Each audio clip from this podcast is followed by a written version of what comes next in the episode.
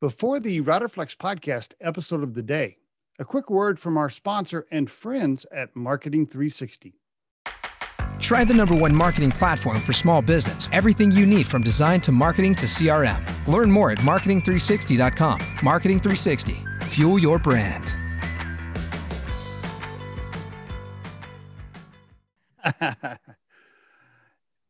Adam Oliver on the Routerflex podcast. Adam, how's it going, man? How you doing? Good, man. Glad to be pulling out of COVID, and it's a sunny day here in Denver, and and so I'm excited about the summer. Can't wait. Happy to be on. So I appreciate you having me on the podcast. Plus, we got a beautiful week of weather after having that shitty, shitty ass Memorial Day weekend weather. Can you believe that it just rained all weekend, and then like Monday afternoon, like when it's over, it cleared up. I was like, oh, what a killer. Yeah, as soon as you had to start thinking about getting back to work, then the the good weather rolled around. So yeah. that was a bummer. But I am looking at the forecast now. We're into whatever it is, seven or eight days of some solid stuff here, some good stuff. That's right. I think we just needed June to roll around, and, and now we're well into the summertime sunshine. Yes, and this is the well, unless you're a big skier or whatever, this is like right now, like right now in Colorado is so awesome, right? It's just now, it's green, hasn't gotten too hot and burned up yet. It, there's really no humidity, beautiful time of year. Like this is probably my favorite time of year, Colorado. Wonderful. Oh, I agree, man. We I was running on some trails over by the uh, Hogback, and it's so green. Everything looks great. sun was coming up. Like, so it is a beautiful time before it starts getting too hot in the summer. Yes, and I hope we don't have those fires like we had last summer. Uh, I'm, I'm, I'm yeah. hoping for the best. Um, or last fall, I guess it was. We had them.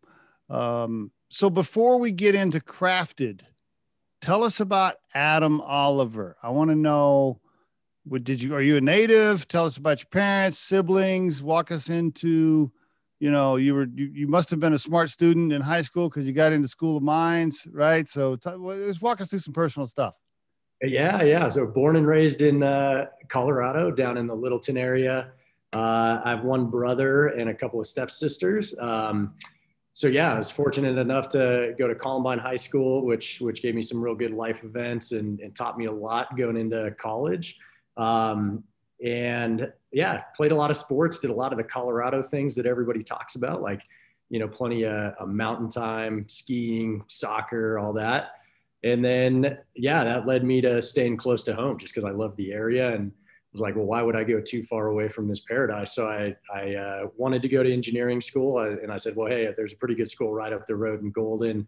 And that led me to uh, the School of Mines, uh, which was great. And I was kind of balancing, uh, you know, big school versus small school. And for whatever reason, I was like, hey, I can go to a, a small school like Mines, really focus on academics, but we still had a good time and, and were able to uh, enjoy the party scene up there. And, and then we had plenty of friends that went to uh, CU, CSU, Boulder, um, you know, all those types of schools. So we could go still experience the the big college life as well. Well, you, you didn't party too much because you got 4.0 at School of Mines. So there was, there was a ton of partying. Must have been light on the partying. well, or I just do my best studying while I drink some beer. So uh, yeah, kind of all aspects of life worked out really well at that point. So I, I can't complain about that experience mechanical engineering degree, School of Mines 4.0. Congratulations. That's a major accomplishment. Um, talk to me about your parents, though. What'd your mom and dad do? And obviously, there was a divorce in there somewhere because you had some step stepsisters. Uh, well, I want to know about, a little bit about that because sometimes all these things shape you a little bit. Talk to me about your parents first. What they do? Yeah, yeah, good call. So uh, my so my real father passed away when I was uh, oh let's see like six months old. All right. So, oh, oh, bummer. Yeah, yeah, that's a bummer. But you know, it taught me a lot, like watching my mom raise a couple of kids for for a couple few years before she got remarried, and, okay. and thinking about that now as I'm a dad with two kids and, and what she was going through, uh, that definitely impacted how I think about life and and work life balance. I think we'll talk about it with crafted, but it, it impacts how I think about the day to day of our job and stress mm-hmm. and and how to not take things too seriously. So so yeah, that was when I was real young. Don't don't remember that situation. Um, Did mom, you? So so the your stepdad, you just called him dad. I mean, when you when you got older, like that was your dad because you didn't you didn't know any. I mean, you were super young. Okay. Exactly. Yeah, I was six months old. Uh, how'd your how'd your blood how'd your blood father die? What happened? Your biological father?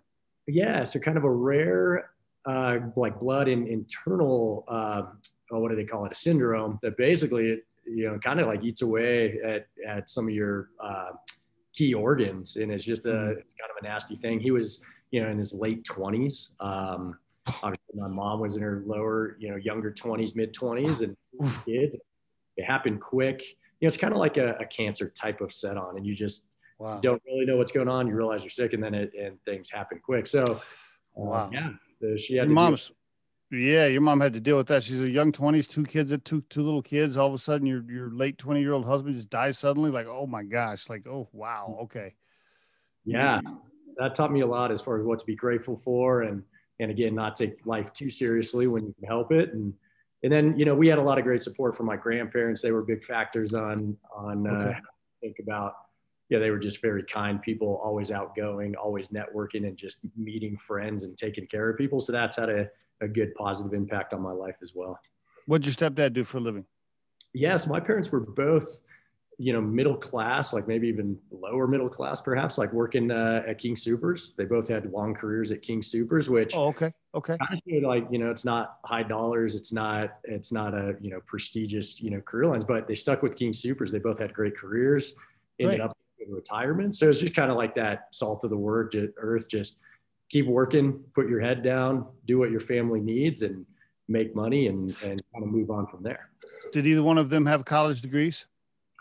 Oh, let's see. Um, my dad did, didn't really use it. It was more like a political science degree. And then he just threw some roundabout twists and turns in life. He ended up at King Soopers as well. My mom uh, got partway through college with some accounting work. Uh, but then I think just we were a little older at the time, so it wasn't when she was the typical college age, like 18 okay. to 22. She did some college later in life, but then you know, raising raising some young kids and stuff like that, she decided like, well, get to work will be more valuable than finishing off that degree. And, and were you uh, out of the four kids? Were you the were you the smart one? Were you the 4.0 School of Mines kid, or was it were, were all of them that way? Oh, everybody else is smarter than me. I'm I'm the youngest. My brother also went to Mines with me. He played. He actually wow. Played football with Chad Freehoff. So that's how kind of. Oh, I see. I see. Wow. So good connection there. Um, he did not get a 4.0, but I'll be honest, he the kid figures out how to work smarter and not harder. So he's he's doing just fine, and he's uh, plenty smart. The other two sisters are in like psychology, have doctorates, like very smart. What? Wow. Yeah. Two two middle class, lower middle class parents working at King Soopers put two boys to the School of Mines, and plus you said your sister. I mean, hey man, they must be super proud.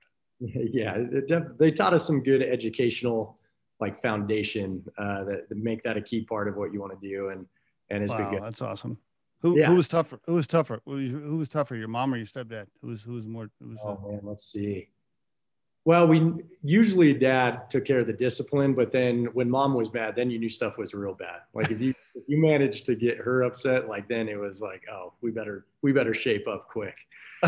uh, all right, man. So School of Mines goes okay. So did you know what you wanted to do? I mean, I know you majored in mechanical engineering, but did you? I mean, did you know what you wanted to be when you grew up at that point? I mean, did you have? Yeah, yeah go ahead. Good question. Good question. I did not, right? Like I knew I knew what I like to do. And I, you know, I always grew up tinkering. Like you hear a lot of engineers say, like, oh, I was always mm-hmm. you know, putting together dirt bikes or or messing with mechanics or, you know, probably playing with too much fire and and all kinds of other things in the garage, right? So I knew I wanted to do technical things. Um, okay. I, I had some kits when I was a kid doing a little tinkering with electronics and stuff like that. Um, so I knew kind of engineering was a great path for me. It just resonated that like go to an engineering school, figure something out, right? All right. All and right.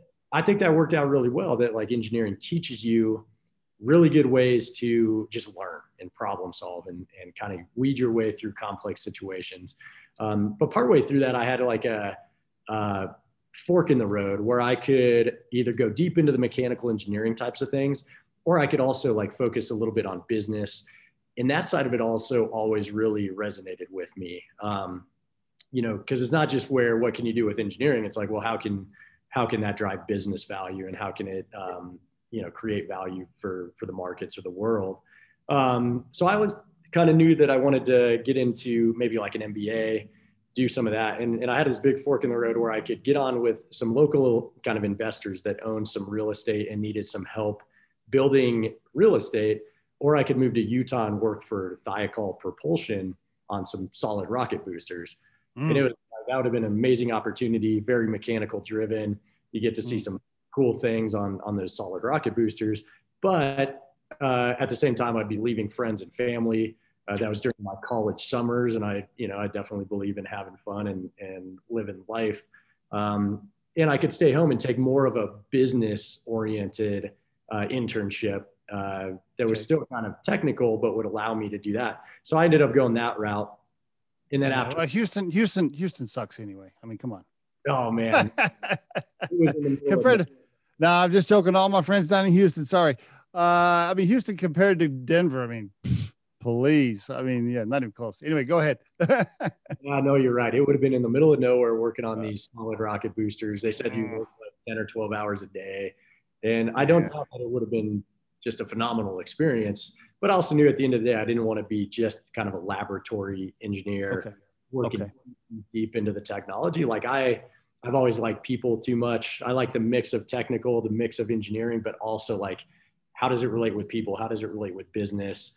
Uh, those types of dynamics. Um, and so that that led me eventually down into the MBA route um, and, and eventually into technology.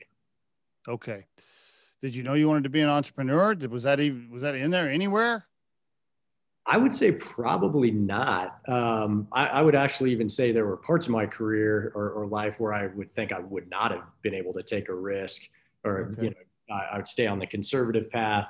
You know, learning from my parents, put your head down and, and make make your money, do your job, and just move on. Uh, so I'd say no. Like getting out of undergrad, uh, I would say entrepreneurship was probably not uh, the thing I was thinking about most, you know, closely or, or driving towards. And then it just kind of presented itself, you know, eventually uh, as I progressed through my career. Well, how did you go from mechanical engineer to software developer? yeah, yeah, good call. So, so I went from mechanical engineer to real estate and land development houses, put in infrastructure and some developments up in the mountains. We were doing a lot of work in like Fairplay and Breckenridge. Okay. Uh, doing that, but that's uh, I was working a ton of hours. I was driving a ton up there. I think one year I put fifty thousand miles on my car. I I was working you know sixty hours a week or more, and then 2008 came around. So the the uh, I see residential crisis. And it yep. scared me a little bit, and I jumped out. I was like, I don't want to get too far away from my technical background. I want to keep those skills. It, yeah, okay. and I'm impending doom now, in hindsight, the people that stayed in real estate, whether residential yep. or commercial, they did just fine. And I think I would have done just fine. But it, it, scared me a bit. And I was like, well, let's go back to something a little more safe. I see. Okay. Technology, because I had some friends that were in the technology space and they, they got me a job and, and that kicked it off back in about 2000, uh, I guess seven or 2008 was when I kind of got into technology. I see. So that's how that. Okay, gotcha. That was this. I was looking. I'm looking at your LinkedIn profile and stuff. I'm like, wonder, wonder why he. Okay, appreciate you walking me through that. All right. Mm-hmm. So what transition us then into the last job you had as an employee into into how you decided to start craft crafted. Walk us through some of that. Yeah, no, great. I, I, really credit a massive part of my career, probably most of it, to this company, Pivotal Labs. So they're a big company here in town. Uh, they were big in San Francisco, New York, Pivotal Software, and then then they had one labs component, which was the consulting piece. And they're still around. They now are owned by VMware, right? So they went public, uh, then VMware bought them. But anyway, Pivotal Labs, I worked with them for four years, and before that, I was a client of Pivotal Labs, right? I so see. Me and another team grow a greenfield product, kind of a startup. Now, I was not a founder of that startup. I was just like one of the first five employees. Okay. And we went to Pivotal Labs to help us build this software. And they really immediately taught me the best ways to build software in agile, okay. modern ways, the best tech stacks, the best practices, all of these things. And I had one really good mentor uh, at Pivotal Labs, um, Mike Barinek, who really, I mean, he would just shoot you straight. He's like, here's what you need to do and go do it well. And like, here's where it'll take you. And everything he said, he would like back up and, and uh, it just worked. And he was very blunt, you know, like to the point type of guy. Um, but he did. He just kind of showed me. He's like, Adam, here's the here's the next things you need to go do, and if you do it, you'll be successful. Uh, so I really credit Pivotal Labs and uh, Mike okay. Barron with a lot of my success. Great, great team. They really do have some of the best practices in the software industry on how to do this stuff. So then, getting into how we started Crafted, you know, Pivotal was growing to an IPO, right? They they were getting into different markets, different sizes of, of clients that they were working with. And so they started to trend more to Fortune 10, Fortune 100, Fortune 500 companies, bigger problems, a lot more bureaucracy and hierarchy in the clients that they were working with. And that's okay because for them, it was driving them to their IPO and it was massively successful and, and great. But through that journey, one, I was starting to hit a bit of a ceiling with where I could go in a big organization. Uh, and I was also like losing a little bit of my love of, of starting with uh, or working with startups and working with growth stage companies that are really getting product market fit. They're really starting to accelerate, and now they need to become a mature software company. And I think that's really what I enjoy doing based on the practices that we had for pivotal and i said well hey let's let's get a small team together and just go work on some of these smaller projects that are now too small maybe for a company like pivotal or okay. something. I was like, let's just be more of a niche player and and get back to what we want to focus on. Uh, and, and that, did you did you talk to your bosses at Pivotal and say, hey, I'm going to go, I'm going to I'm going to create my own thing and take care of those little clients you don't want to deal with anymore? You know, I did not. I did not. But I know one thing that Pivotal did really well was like when people would go and leave and do startups, they were very supportive of it. They'd oh. often, you know, if you ever wanted to come back, you could come back. Now, I will say most of those startups were not as directly comparable uh, as far as a business model. But I think at the same time, like they did see that writing on the wall that like, hey, we do not want to, or like we're we're not going to service those small clients, and their prices had risen so high that a lot of the companies that that we try to work with, they can no longer pay 300 bucks an hour for yep. consulting. They need gotcha. a boutique shop that can fit in. So there was not a whole lot of ruffled feathers as far as me starting a, a consultancy. I would say there were a couple, uh, if we want to talk about a couple of the employees that have come over to, from, uh, to Crafted from Pivotal, that, uh, that caused a little bit of friction, but I, I tried to avoid that as much as possible. Did you get a call from, you got a call from somebody? I got a couple of calls, a couple of texts. It only happened a couple of times, but uh, yeah, I mean, it's not something I felt good about. But at the same time, I knew some of these employees were leaving. Right, they were seeing the same I was seeing. Yeah. They wanted exactly. they also wanted a startup option like Crafted could give them. We're more we're nimble. Uh, we can we can be more flexible with how we operate our business and our consulting model. So um, yeah, so so we got through those waters.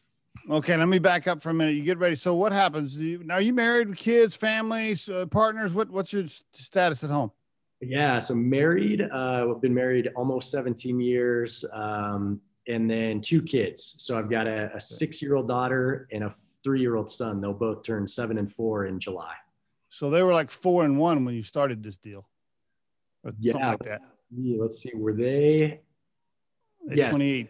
Carter was Carter was six months old when I uh, when I launched Crafted. Braylon was three. So Carter wasn't even born when I told my wife I was thinking about this.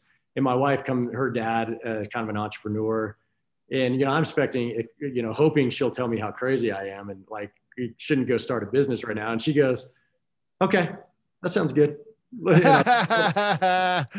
uh, did she say how much how much you think you're going to make next year was there any of that in there you didn't even ask like she's willing to take a risk she she was super supportive and she knew like i'm kind of anal enough and, and risk averse enough that i've probably checked off some of those boxes and like and yeah. done math. So she was yeah. like, if you think it's a good idea, go do it. So I'm, I'm very appreciative of her. Was she work? Was she, well, she had a six month old or what? She was, she probably wasn't working at the time or was she? Well, let's see. I think when, I, yeah, she was just going back to work with just going back. Yeah. And at the time she was a elementary school teacher. Oh, uh, so making a, so making a ton of money. absolutely.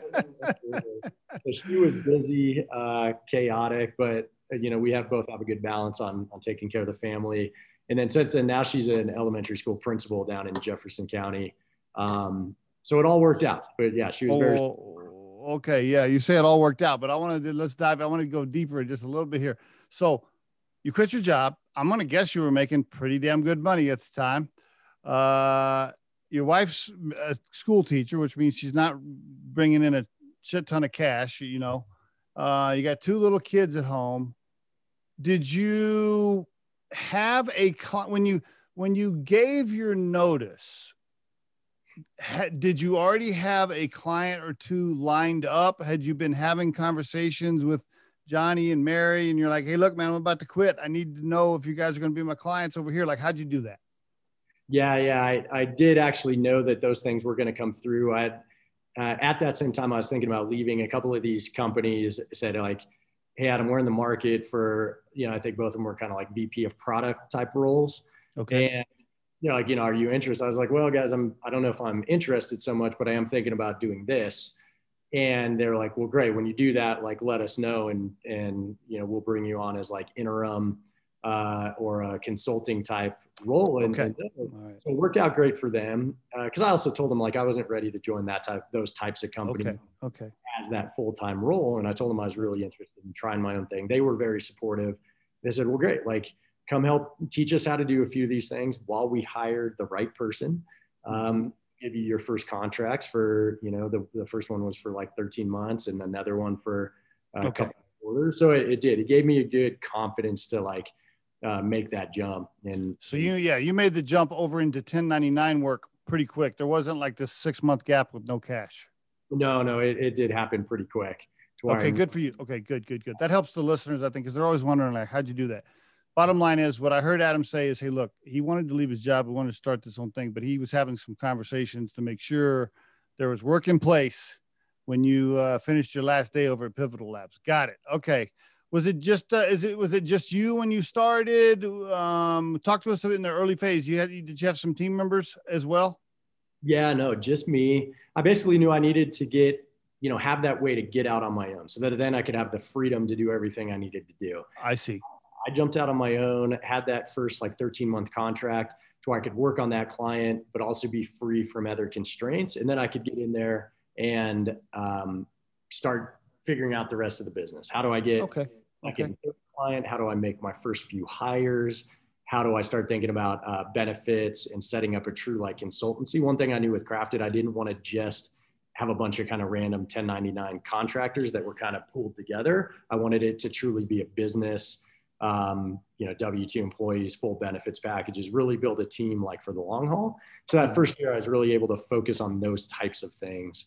Um, okay on you know get better at making new relationships and understanding the sales flow and sales cycle and how do people you know I, I knew leaving pivotal labs like you're leaving a lot of clout and you're leaving a lot of brand recognition and name people would come into pivotal labs and it was no question we'll do whatever pivotal says we'll pay the dollars like you guys are pros you're a big company so I had, I had some learning curves to take care of on like hey now you're crafted adam we know you still know all the same things but you're like you're like one dude um, for and, and maybe you're two or three people and then you're five people and stuff like that but even though you were from pivotal you're now you're not pivotal right so that's right so now that's you're right.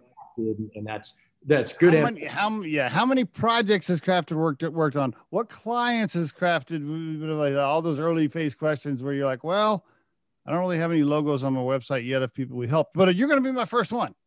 yeah, absolutely, absolutely. Those are questions.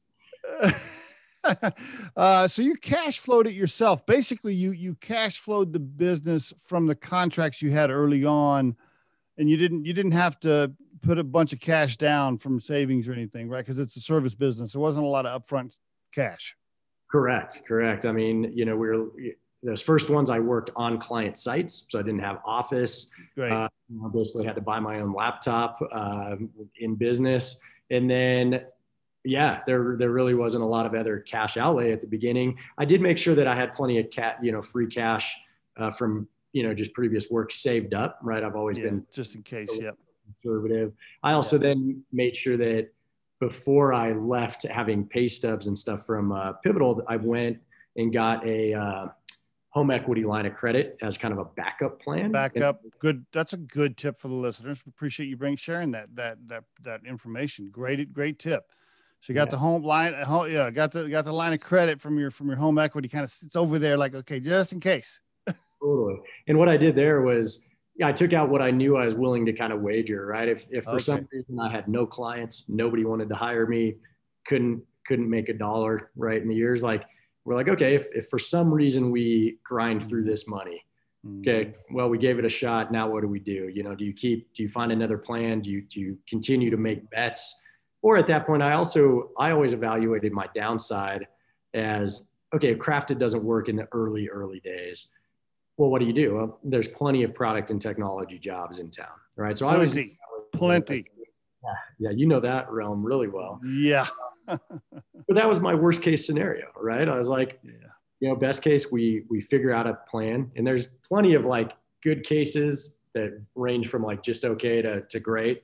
Um, and there, and I figured the downside was not that big of a downside, right? Not, I mean, you know, that's, I always tell people that even if you're not in technology, for the most part, like the what's the worst that can happen? Just go back and get another regular job. I mean, you know, unemployment's still super low. I mean, the, the bottom line is you can probably find a job. So, you know, worst case scenario, just go get a job. I mean, you know, um, and by the way, great move. I want to summarize for the listeners. Okay, so a little bit of savings, also took out the line of credit from the equity on the house as a backup emergency cash, and made sure you had some clients and projects lined up before your last day at Pivotal. All good moves for somebody starting a service business. Excellent. Yeah. Great. Okay. Um, now's probably a good time to give the listeners, by the way, for the listeners, it's crafted dot solutions, crafted dot solutions. Why don't you give the listeners the, the three minute elevator pitch of crafted? Go for it. Yeah, yeah, I appreciate it. Uh, so crafted, what we call ourselves is balance team consultancy. So we have learned like through our days at Pivotal that the best way to ship software, and a lot of people know this in some realm, but the best way to ship so- software is with product designers, product managers, and engineers all working very closely together. That's what Crafted brings to the table is those three disciplines.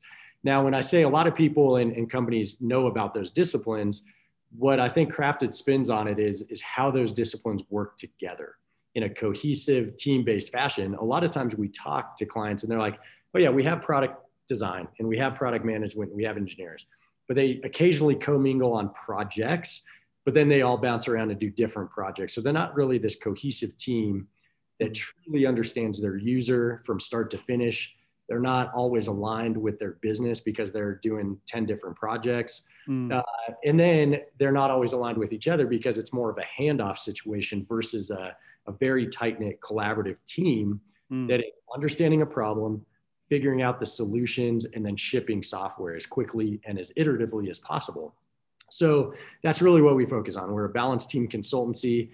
And then the other thing that we focus on is, is our how we deliver software. So one, we can come in and just work with your teams and just ship software for you and deliver based on the problems that you identify and we'll help define the solutions. The other thing we do, which I do think is a big differentiator from most uh, consultancies and agencies, is we also have this enablement factor where your team members can sit with Crafted and we'll teach them things like user centered design, test driven development, continuous integration to continuous deployment, how to do lean product management and experimentation.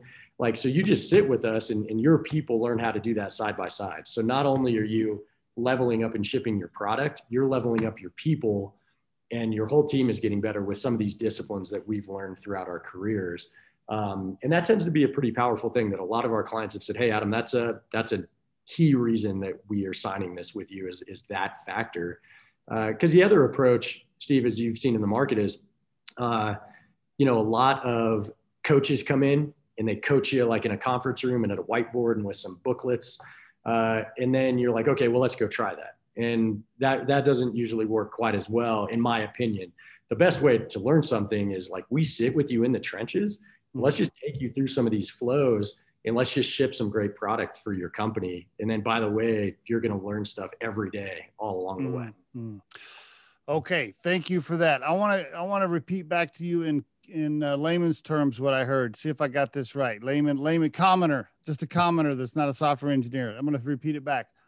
Um, so I own a recruiting firm, Riderflex. Um, let's say um, I decided that I wanted to build our own applicant tracking system, right? Our own ATS. And there's a million different ones you can buy on the market, you know. but for some reason I wanted I didn't like any of them. I wanted to build my own ATS, um, and I wanted to build it so that we could use it and we could potentially sell it. Um, so I got you know all these people, so software engineers, full stack guys, whatever, data scientists. I don't know all the different. I've got five or six, seven people on the team. Somebody's in Kansas. I got another guy over in India, whatever. It's been a year and a half they're dicking around. I still don't have my software done. I'm getting pissed off. I'm the CEO. I'm looking at the freaking expense reports. I'm like, damn, I spent a lot of money on this project. They still haven't delivered anything. They're griping. Okay, John's not getting along with Mary, and Mary hates Will, and all this other shit. And so I get frustrated. I call I call Adam at Crafted. Is that is that it? Did I get it? I think that can absolutely happen, like that, you know, where other agencies or other consultancies don't deliver and their process breaks down or internal processes break down. And you're like, all right, we need, you know, how do we scale some agile practices and lean methodologies? And yeah, let's talk to some experts that have implemented this at companies. They know how to teach it while shipping. Yeah, I think I think you're spot on. Okay. You come in to get it, get the product finished and out the door once a team has tried to get it started and they're stuck, or you can do it from beginning to end? Oh, totally. We, yeah, three different modes. Like beginning to end is absolutely in our wheelhouse. That's a lot of fun working on greenfield software. Okay. Starting okay. There are beginning green is green. When you say greenfield, is that what you mean by beginning? Like, a, like it's not. It's just an idea. Yeah, sorry. That's like from scratch. Okay. Nothing. There's no line to code. Yep, exactly. You're starting. Okay. All right. Which is nice. Then there's the realm of like I, I, would say it's a little bit less common where it's like, hey, we have a half baked product. Can you come help finish it? Uh, but that does help. We do we do hear about those. Okay. And then the other like most common cases, you have a decently successful scaling startup, but now they they've ridden their first tech stack to a certain point, but okay. now it's maybe going too slow for what they need. They can't add new features. Maybe the performance is dying off. Maybe it's a legacy piece of software that's just rough. So they'll come in, and this was one of our recent uh, clients, uh, Talent Reef here in Denver, and they said, "Hey, we've got about twelve. Is that is that a, what is it? Is that a recruiting firm? They are actually. They're in okay, like. I gotta believe. I gotta have to bleep that out. No, I'm just playing. Oh. just, okay. I'm just joking, you man. Go ahead. I'm just messing around. gotcha, gotcha. They're luckily they're more in the like fast food like hourly work. Yeah, just I'm just joking. Um, so anyway, anyway, I got you off track. Sorry.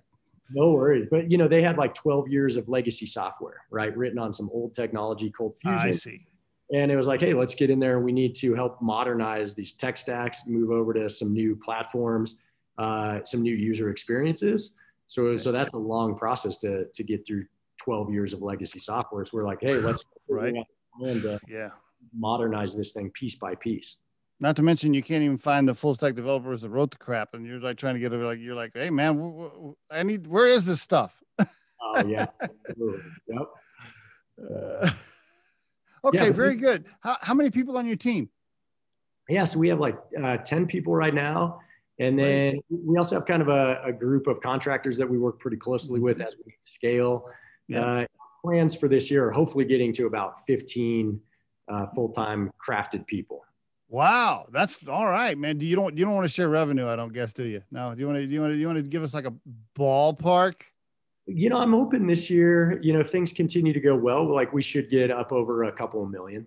All right, cool. Congratulations. All right, how was 2020? Were you down, flat? Were you slightly up? how'd you finish 2020? I mean, a tough year for everybody, but just curious. It was tough. We're we're going into 2020 with some great trajectory. Uh, really planned on growing. Q1 was great. Q2, uh, yeah. the slider. So that, you know, let's see, we dropped 70, 70% of our projected revenue for Q2, Q2. But luckily, the 30% of the revenue was enough to like keep us healthy, keep us sustained. And then actually the second half of the year with uh, a few clients was great. We actually ended up growing. Uh, we grew the team and the revenue. So year over year, revenues were up, uh, which nice. was, we had a great network of people that helped us out. They gave us good referrals, um, put us in the right direction. And, and then we were able to capitalize with some of these companies that were like, hey, you know, we're not going to die in COVID. And we're also not just going to wait around for a year and do nothing. So now's the time to go work with a team like Crafted and, and make some progress while we have some breathing room. Scott and I, my co-founder, we said that from the very beginning. We're like, oh, if we, we saw these people sticking their head in the sand, oh my God, sky's falling, life's coming up. Scott and I just got up every day, like, we're we're charging forward. I don't know what you're doing over there, but we're moving forward. That's the only way to go, man. Yep. I mean, you know, yeah, I, you have to, you have to. Wow, congratulations. So, uh, you even with COVID, finished up over prior year, and you're growing now. Um, you headed to, headed towards the 15 people. You got your Pivotal Lab. Pivotal Labs who? Who's Pivotal Labs? I don't even recognize. Crafted. That's what I'm hoping some of these companies will say. What's the long term? Uh, are you just, you know, are you having fun building it right now? It's, you know, you just, it, it's a great lifestyle business, or is there like a whiteboarded specific plan with a five year financial model blown out that says, oh, we get to right here and we're going to get acquired, or, or you're just, you're just kind of, yeah, walk me through that. Yeah, good question. Right now, we're just, right now, we just want to make sure we have a sustainable, viable business for myself and a, and a partner, our employees. We want to treat everybody well. Everybody can progress okay. their careers both from a knowledge standpoint and a financial standpoint. And we just want to prove that we have a working model that can sustain itself for the first, you know, we're right at three and a half years now. Uh, that's going to go on through, you know, in the range of years five through 10, something like that. And I think, you know, early on, Steve, when I was talking about that uh, home equity line of credit, yeah. The other realm I started to think about was like, hey, do I need to go see if there's people that want to invest in a services based business? Right. Do I want to go raise a little bit of capital? I'm glad I got a lot of good advice from people like, hey, uh, if, if you don't need to, don't do it, right? Yeah. Don't. I'd tell you the same thing. Buy if you need to. But the other thing that it kind of discouraged me talking, having those conversations was like, the first thing people would ask before they really asked about who am I, who's my business, who are these awesome employees that I'm hiring, they're like, what's your exit plan and how much? I'm like, that seems like the wrong first question uh, in my mind. Like, you know, one, if you knew my team and if you knew me, like that, you know, that should give you confidence in where we're going to go. Um, and I was like, you know, I, I'm not, I'm not looking like raise it to this number of people and this much revenue and then sell it, get acquired. A lot of those acquisitions and, and things go pretty bad for the people involved. They, mm-hmm. you know, there was a good agency that one of my employees got trained by Prolific out in New York and they eventually got bought by WeWork right about the time WeWork, uh, they had their CEO troubles and they kind of mm-hmm. imploded a bit. In that they took a great agency that had 100 or 200 people and just, I mean, just burned it to the ground. And those people yeah. all left. It was an acquisition. You know, I'm sure the founders maybe did just fine, but it, it wasn't a successful like kind of business move. And I want to avoid that. So it's not on my radar. This could be something that I grow and build and do for 20, 30 years and eventually retire something could happen where we find the right fit. Um, I think the right fit, if it ever came along in years five through 10 or, or, later on, would not be getting acquired by a bigger consultancy or something like that. It would be we find a partner that we love the tech that they're trying to build, we love their opportunity, and they see us as a way to like, hey, let's merge forces to build a product development team and product, and, mm. and maybe something like that falls into place. Because uh, at that point, maybe um, we've done five or 10 years worth of consulting and we're ready to go like own a product. Uh, so something like that could be in the books, but it is not, it's not a defined plan. And it's not like, hey, we got to do that by this date. Right now, let's just grow a, an awesome business that has a great reputation. So far, we're batting a thousand with our clients. Everybody will get on the phone for me and, and make references and referrals, which I love. Nice. nice. That's the plan. Let's keep that bar where it's at. Let's make some money and have some fun doing it uh, and then we'll figure out what falls into place. That's my answer exactly. I mean you you sounds like you answered the question exactly how i do. I'd say the same thing. I'm like look we're just doing we're just trying to do a really good job build a great reputation make sure we have a sustainable viable business having fun growing it. Um, no i don't have a five year financial model. No i haven't whiteboarded out a specific plan. I say the same thing. And i get i'm just like you. I get super annoyed by it too. I'm just like because oh, they'll be like, well, what's your goal for next year? You know what I always say, and this is this is not good, right? Uh, I mean, I ran a couple of forty million dollar companies as a CEO, so I know what's supposed to be done. Uh, but anyway, uh, people say, "What's your what's your uh, uh, target for next year?" And I always just say, "More than last year," because we're just running as fast as we're just going as fast as we can. Uh, but yeah, so I would answer it the same. Yeah, just same same thing. If it turns into a twenty year business for us, great uh, you know, somebody comes along and wants to write me a uh, twenty million dollar check. Okay, sure. Let's have a conversation. Let's have a beer. Sure, we'll talk about it. uh, very similar. I mean, I answer very similar. Um, yeah. Okay, very good. Um, well, congrats. I mean, hey, a service business is tough. I know. I'm running one, so a service business is tough, right? Uh, the the main thing for us, I don't. I'm sure you probably feel similar. I'm guessing you do. You know, when you're in this when you're in this consultancy business and recruiting is consulting, basically, right? Mm-hmm. Um, y- your clients are by definition not permanent right? Like most of the time, like they're they're they're either in a hire up phase, or they had this weird blip where they need to hire up, or we hired we, we placed a bunch of people and then we placed an hr manager there and then we placed a recruiter there and then they call us and said okay thanks a lot we don't need you anymore and so the, you're constantly having to to generate new business most of the time I mean, there is a lot of repeat business but but generally you're, you're having to look for new business constantly yeah. um that is the, the the tough part about being a service business. The great part about it being a service business is we don't have any inventory that we have to manage or worry about, right? Yeah, absolutely.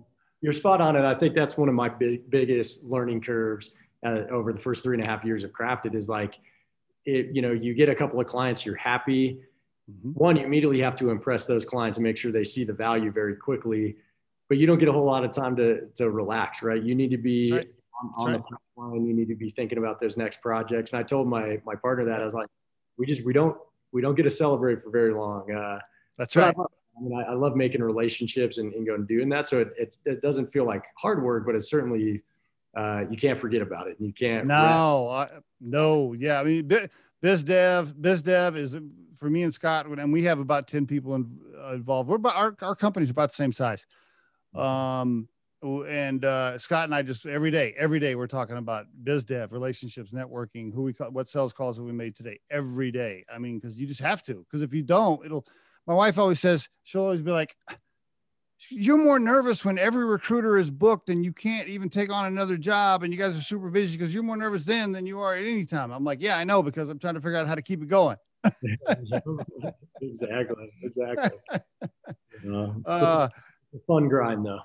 Oh, I love it, man. I wouldn't trade it for the world. I, you know, I don't have many regrets in life. I'm, I'll be 54 this summer. I don't have many regrets in life, but if, you know, if, if one of them would be that I didn't start my own business sooner. I, I, I tell my two grown sons all the time, I'm like, listen, I should I should have done it sooner. And, and I'm making less money than I was as an executive. Obviously I was pulling down a lot more money as an executive than I am as a business owner. Uh, but I wouldn't trade it, man. Are you kidding me? I love it. I love it. I, the biggest things for me are even with all the stresses, with all the pressures of being a business owner, and we could talk about that for another hour of all the stresses and pressures. Yeah. But the flexibility, the flexibility and freedoms that come along with it are are just hard to uh, measure, right? You just can't even put your finger on it. I mean, you know, if I want to get in my Jeep at noon on a Friday and drive to the mountains, I don't have to ask anybody. Definitely, man. I, I love that. And I think, yeah, planning vacations, doing those types of things make a lot of sense. I think on the flip side, there's the other angle of like, okay, if I if I'm going to Cabo, like probably going to bring my computer and, and do. A little oh, no doubt. Well, you're never really off. Yeah, you're never really off, right? No, exactly. right? exactly.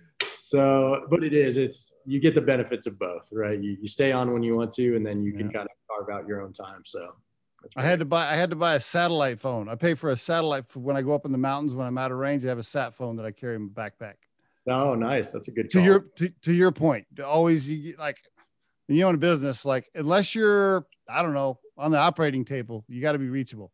yeah, absolutely, man, for sure. Well, two two final questions. I know we're almost out of time. Um, if if uh, if you could call the young man on graduation day, School of Mines, got the cap and gown on, what would you tell him, knowing what you know now?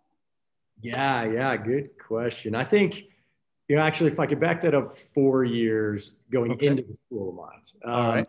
I always, I often have this debate with myself. There was a point in my career where I was getting, you know, a pretty good amount of breadth but I had this nervousness of was I getting enough depth or not? Right. I, I was learning a ton across a lot of different things, but was I going deep enough on anything? And I started to have this concern. I'm, it's like, man, people are going to see me as like just not valuable enough in any one thing. And is mm. that bad? Right. And so I had this mm. stress. Mm. So if I look at it from that angle, um, I would say like, hey, going into mines, knowing that I'm in technology now, would I go back and do like a CS degree, right? Instead of like whittling my way into the technology spheres and, and just finding a path. So that would be a possibility. But then the other way I look at it, and if there's other people listening and they're wondering about that breadth versus depth, Actually now look at the fact that my breadth across many things, right? Whether it's mechanical engineering, real estate, development, finance, going, getting my MBA and, and focusing on finance, on the job training, technology, and product management. Now, as I launch Crafted, that breadth, and I think across my breadth, there's a decent amount of depth. Yeah. Now think that that's maybe one of my biggest assets that gave me the most comfort to go launch like a crafted. And I knew enough about finance. I knew enough about technology. Uh, I knew enough about people management and HR disciplines uh, and stuff like that to where now it's become exponentially more valuable than had I just dove in straight into like the CS uh, path and become a, a like a hardcore coder. I think if I would have done that, maybe my whole plan and path would not be where it is today. And I love where I am today. So I wouldn't want to change that. Um, those are the things that go through my mind, like depth, okay. versus depth. And, you know, would I tell my kids like to go focus on technology or tell other kids like technology is so valuable, go focus in that realm. But I think you can find your path out however you want to find it. Okay.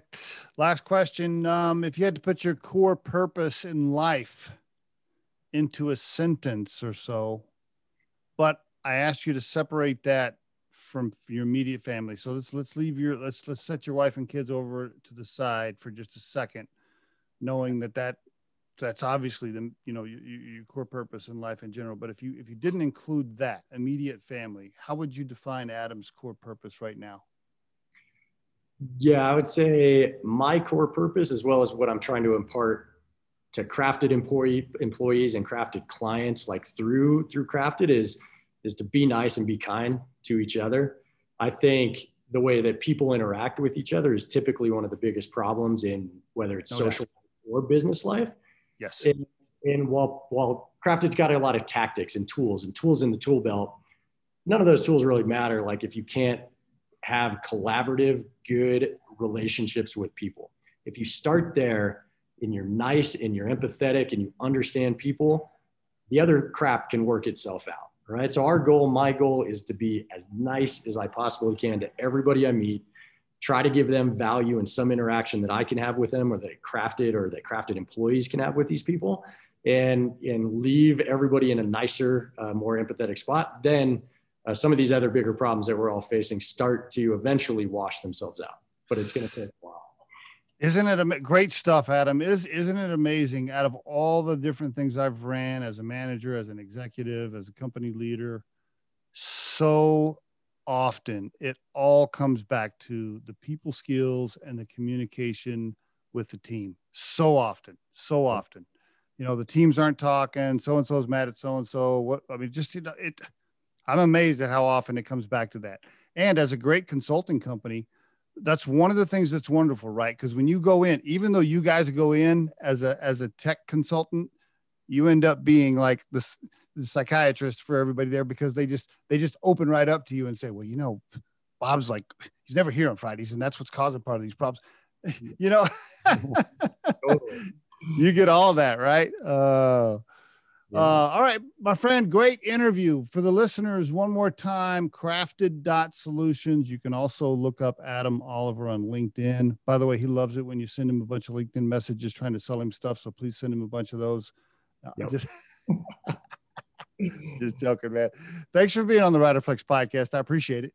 Yeah, Steve, I appreciate what you guys are doing. It's awesome to be able to share this info and you guys taking the time to get this out to people in the in the community is fantastic. So I appreciate it. Thank you.